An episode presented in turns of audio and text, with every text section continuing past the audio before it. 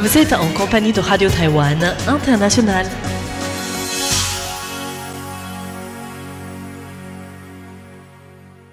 Bonjour à toutes et à tous, soyez les bienvenus en compagnie du service français de Radio Taïwan International. C'est François-Xavier Boulet pour vous présenter le programme de ce samedi 17 juin. Un programme qui débutera tout d'abord avec la revue de l'information de cette semaine qui vous sera présentée par Sasa.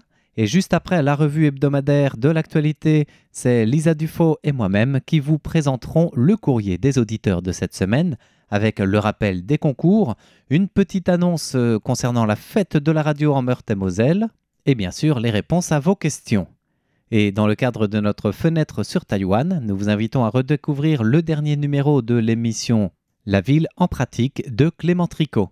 Bonne écoute à toutes et à tous. Voici tout de suite la revue de l'information de la semaine présentée par Sasa, une revue dont voici tout de suite les principaux titres.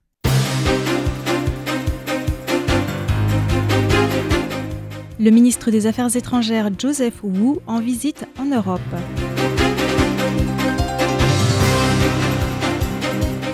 Wang Meihua, ministre de l'économie, effectue une visite en France.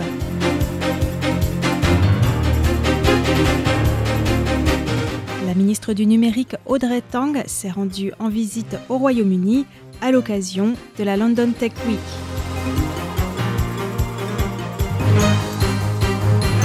Taïwan pourra bénéficier des mesures du Pentagone visant à accélérer les livraisons d'armes.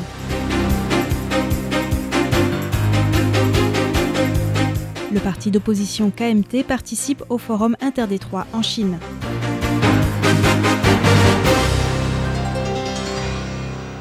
Le ministre des Affaires étrangères taïwanais en visite en Europe. Joseph Wu s'est rendu cette semaine dans plusieurs pays européens. Il a rencontré en début de semaine le président du Sénat tchèque ainsi que la présidente de la Chambre des députés tchèque afin de discuter des relations entre les deux pays et de la situation politique internationale. Le ministre taïwanais des Affaires étrangères a par ailleurs prononcé un discours devant le think tank tchèque Centre des valeurs européennes pour la politique sécuritaire en présence du président tchèque Peter Pavel. Le porte-parole de la diplomatie taïwanaise, Jeff Liu, qui était également présent lors de la rencontre, a souligné la singularité de cette présence concomitante de Joseph Wu et de Peter Pavel. Lorsque le ministre s'est exprimé à Prague, c'était la première fois qu'un haut fonctionnaire de notre pays partageait la scène avec le chef d'un pays européen qui n'est pas un allié diplomatique de Taïwan. Cela pourrait être qualifié de percée diplomatique. Taïwan n'entretient pas de relations officielles avec la République tchèque et pourtant le ministre des Affaires étrangères y a été invité, ce qui témoigne de l'intérêt croissant de certains pays d'Europe orientale, notamment depuis le début de la guerre russo-ukrainienne. Enfin, Joseph Wu s'est rendu au Parlement européen à Bruxelles le vendredi 16 juin et a rencontré des députés européens belges et luxembourgeois ainsi que Nicolas Beer, la vice-présidente du Parlement européen. La ministre de l'économie Wang Meihua effectue une visite en France. Wang Meihua est actuellement en France du 12 au 19 juin pour une série d'activités visant à favoriser les échanges technologiques et sur les énergies vertes. La ministre a inauguré le pavillon de Taïwan au salon Vivatech, rendez-vous annuel consacré à l'innovation technologique et aux start-up. En profitant de cette visite en France, la délégation taïwanaise a organisé une rencontre avec des banques d'investissement françaises qui portent sur les avancées taïwanaises dans l'éolien offshore afin d'accélérer le développement des énergies renouvelables dans les deux pays. La ministre a également rencontré des entreprises françaises dans le but d'accroître leurs investissements à Taïwan, ainsi que des chefs d'entreprise taïwanaises pour les aider à étendre leur présence sur les marchés européens. Selon le ministère de l'économie, la France est le quatrième partenaire commercial de Taïwan en Europe. Les échanges bilatéraux se sont élevés à 5,8 milliards de dollars en 2022 et représentent une hausse de plus de 14% par rapport à 2021. Visite à Taïwan d'un ancien conseiller à la sécurité des États-Unis. Matt Pottinger a mené une délégation à Taïwan du 11 au 16 juin. Cet ancien conseiller à la sécurité des États-Unis s'est rendu à Taïwan au titre de président du programme chinois de la Fondation pour la défense des démocraties. Matt Pottinger et des membres de son think tank ont été reçus au palais présidentiel. Lors de cette rencontre, la présidente Tsai Ing-wen a vanté la coopération en cours entre Taipei et Washington et le rôle de Taïwan sur le front de la défense de la démocratie. Le cadre mondial de coopération et de formation, GCTF, est une plateforme importante nous permettant de communiquer entre pays démocratiques. Au début du mois, l'initiative Taïwan-États-Unis sur le commerce du 21e siècle a vu la signature d'un premier accord. Il s'agit de l'accord commercial le plus complet signé entre Taïwan et les États-Unis depuis 40 ans. Nous allons continuer à explorer les différentes opportunités de coopération sur cette base. Matt Pottinger a quant à lui salué la politique de Tsai Ing-wen qui a promu l'allongement du service militaire. Taïwan est en train de faire un pas important pour élaborer une culture de la dissuasion et un système écologique et social, assurant ainsi à Taïwan une place sur le front de la défense d'une société libre et démocratique, plutôt que celle d'un sacrifice sur l'autel de la liberté et de la démocratie. L'ancien conseiller à la sécurité des États-Unis s'est également entretenu avec le vice-ministre des Affaires étrangères Roy Lee et le secrétaire général adjoint du Conseil de sécurité nationale Su La délégation américaine a également eu des entretiens au ministère de la Défense, au bureau des gardes-côtes ainsi qu'au ministère du numérique pour des échanges de points de vue sur la stratégie et la sécurité nationale ou encore sur la résilience numérique et la sécurité de l'information. Taïwan pourra bénéficier des mesures du Pentagone visant à accélérer les livraisons d'armes.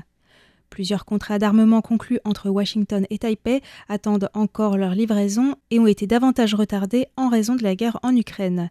Le montant concerné est ainsi passé de 14 milliards de dollars américains à 18,7 milliards, comprenant notamment 208 missiles anti-chars portables Javelin et 215 missiles anti-air Stinger commandés en décembre 2015.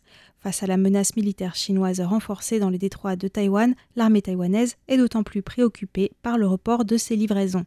Mardi dernier, le ministre de la Défense Lloyd Austin a approuvé les mesures établies par la cellule dite Tiger Team du Pentagone visant à accélérer les livraisons d'armes commandées par des alliés et des partenaires étrangers, y compris Taïwan. Taipei devrait donc profiter, selon Austin, de cette amélioration. Le Honduras annonce la fin de l'accord bilatéral de libre-échange avec Taïwan. Le Honduras a récemment notifié Taïwan qu'il mettrait fin dans six mois à l'accord bilatéral de libre-échange signé avec Taïwan, une annonce qui intervient après la rupture diplomatique entre les deux pays en mars dernier. La diplomatie taïwanaise a indiqué qu'elle coopérerait avec le ministère de l'économie pour déterminer la réaction de Taïwan et pour aider les entreprises taïwanaises implantées au Honduras. Notons que lorsque le Honduras avait décidé de rompre ses liens diplomatiques avec Taïwan en mars dernier, la diplomatie taïwanaise avait affirmé que l'accord avait été plus bénéfique pour le Honduras que pour Taïwan et que les exportations honduriennes vers Taïwan s'étaient multipliées par 4,65 depuis la signature de l'accord. La notification du retrait du Honduras de l'accord de libre-échange avec Taïwan a été reçue le même jour que l'arrivée de la présidente hondurienne Xiaomara Castro en Chine à l'occasion de sa première visite d'État sur place. Elle a rencontré le président chinois Xi Jinping qui a déclaré que la Chine était prête à débuter des discussions avec le Honduras aussi rapidement que possible en vue d'un accord de libre-échange. Taïwan réitère sa souveraineté sur l'île de Taiping. La diplomatie taïwanaise a réitéré lundi 12 juin la souveraineté de Taïwan sur l'île Taiping dans l'archipel des Spratlys après une protestation du Vietnam contre les récents exercices militaires menés par Taïwan dans les eaux de l'île de Taiping, aussi appelée Itu Aba, le 7 juin dernier. Le porte-parole du ministère taïwanais des Affaires étrangères, Jeff Liu, a qualifié d'inacceptables les accusations du Vietnam selon lesquelles les manœuvres militaires de Taïwan avaient violé la souveraineté du Vietnam en mer de Chine méridionale. Le gouvernement de la République de Chine réaffirme qu'il jouit de tous les droits relatifs au droit international et au droit de la mer sur les îles de la mer de Chine méridionale et leurs eaux connexes. Par ailleurs, l'île de Taiping appartient au territoire national, ce qui ne peut pas être remis en cause. Le gouvernement taïwanais exerce ainsi tous ses droits sur l'île de Taiping et ses eaux connexes en tant que pays souverain.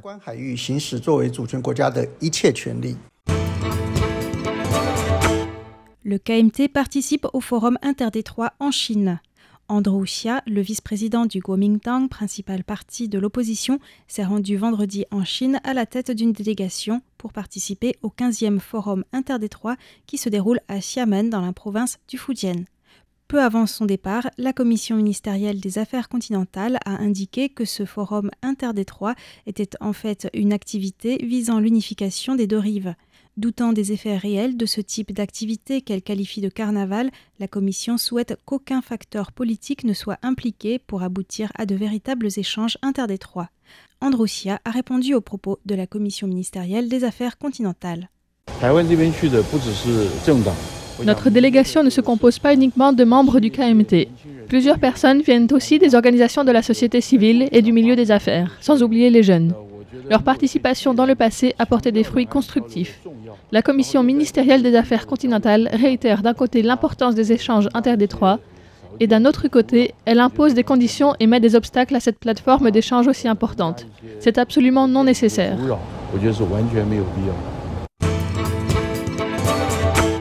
Législative 2024, le DPP soutient la candidature d'une outsider à Taipei dans le cadre de sa politique d'alliance démocratique. Le Parti démocrate progressiste DPP au pouvoir a annoncé qu'il soutiendrait la candidate du Parti social-démocrate Miao Poya dans la sixième circonscription de Taipei lors des élections législatives de janvier prochain. Le DPP a déclaré que sa décision de ne pas proposer de candidat du parti, mais de soutenir Miao Poya, conseillère municipale du Parti social-démocrate, faisait partie de l'initiative dite d'Alliance démocratique visant à encourager la coopération entre différents partis en vue des élections. Miao Poya fera ainsi face à l'ancien conseiller municipal de la capitale, Luo Zhiqiang, qui représente le KMT, qui détient actuellement cette circonscription. Le 3 GPP organise sa centième Assemblée générale à Taipei. L'Organisation mondiale des normes de communication mobile, 3GPP, a organisé son Assemblée générale à Taipei lundi dernier. Les discussions de la centième Assemblée générale ont notamment abordé la question des normes de la 6G et des opportunités commerciales relatives. La ministre de l'économie Wang Meihua a souligné l'importance pour les acteurs de l'industrie taïwanaise comme Mediatek, Honghai, Asus, etc. de participer à la 3GPP qui est la plus importante organisation de normalisation des communications au monde. La 6G est encore à ses débuts et c'est important pour nous de saisir la tendance de développement de la 6G. En plus de prendre part à de grandes organisations, nous œuvrons également avec des groupes en Europe et aux États-Unis engagés dans ce domaine pour développer ensemble les tendances de la 6G. Les fabricants taïwanais coopèrent avec les grands fabricants internationaux pour maîtriser le passage technologique de la 5G à la 6G à l'avenir. Cela sera aussi très important et bénéfique pour les questions de protection des brevets et pour les litiges en cas de contrefaçon. La ministre de l'économie a aussi mis en avant les atouts de Taïwan dans le domaine des communications, notamment sa chaîne complète d'approvisionnement. Les entreprises taïwanaises optimistes pour le troisième trimestre. La Banque taïwanaise de ressources humaines Yes 123 a rendu public les résultats d'une enquête récente concernant les perspectives économiques du troisième trimestre. Selon ces résultats, 20% des entreprises interrogées se disent tout à fait optimistes pour la situation des trois mois à venir, soit le plus haut niveau depuis cinq ans. 39% des entreprises prévoient de distribuer des bonus ou de partager une part des bénéfices avec leur personnel. En ce qui concerne les recrutements, 92% des entreprises s'apprêtent à proposer des postes le trimestre prochain avec un salaire de départ de 38 000 dollars taïwanais par mois, soit 1147 euros en moyenne, le plus haut niveau depuis une décennie. Augmentation des décès par suicide à Taïwan en 2022, deuxième cause de décès chez les jeunes. Selon les statistiques du ministère de la Santé parues cette semaine, le taux de mortalité par suicide de tous les groupes d'âge a augmenté en 2022. Le nombre de décès par suicide à Taïwan s'est élevé à 3787 en 2022, en augmentation de 5,6% par rapport à 2021. Le taux de décès par suicide est ainsi de 16,2 pour 100 000 habitants. Rappelons que le suicide est la deuxième cause de décès chez les 15-24 ans. D'après Chang Liangyu, la directrice du département de la santé mentale du ministère de la Santé, il s'agit d'une tendance mondiale, notamment en raison de l'utilisation d'Internet, de conflits familiaux ainsi que de problèmes de dépression et d'anxiété. C'était la revue de presse taïwanaise de la semaine du 12 juin 2023. Merci pour votre fidélité à RTI.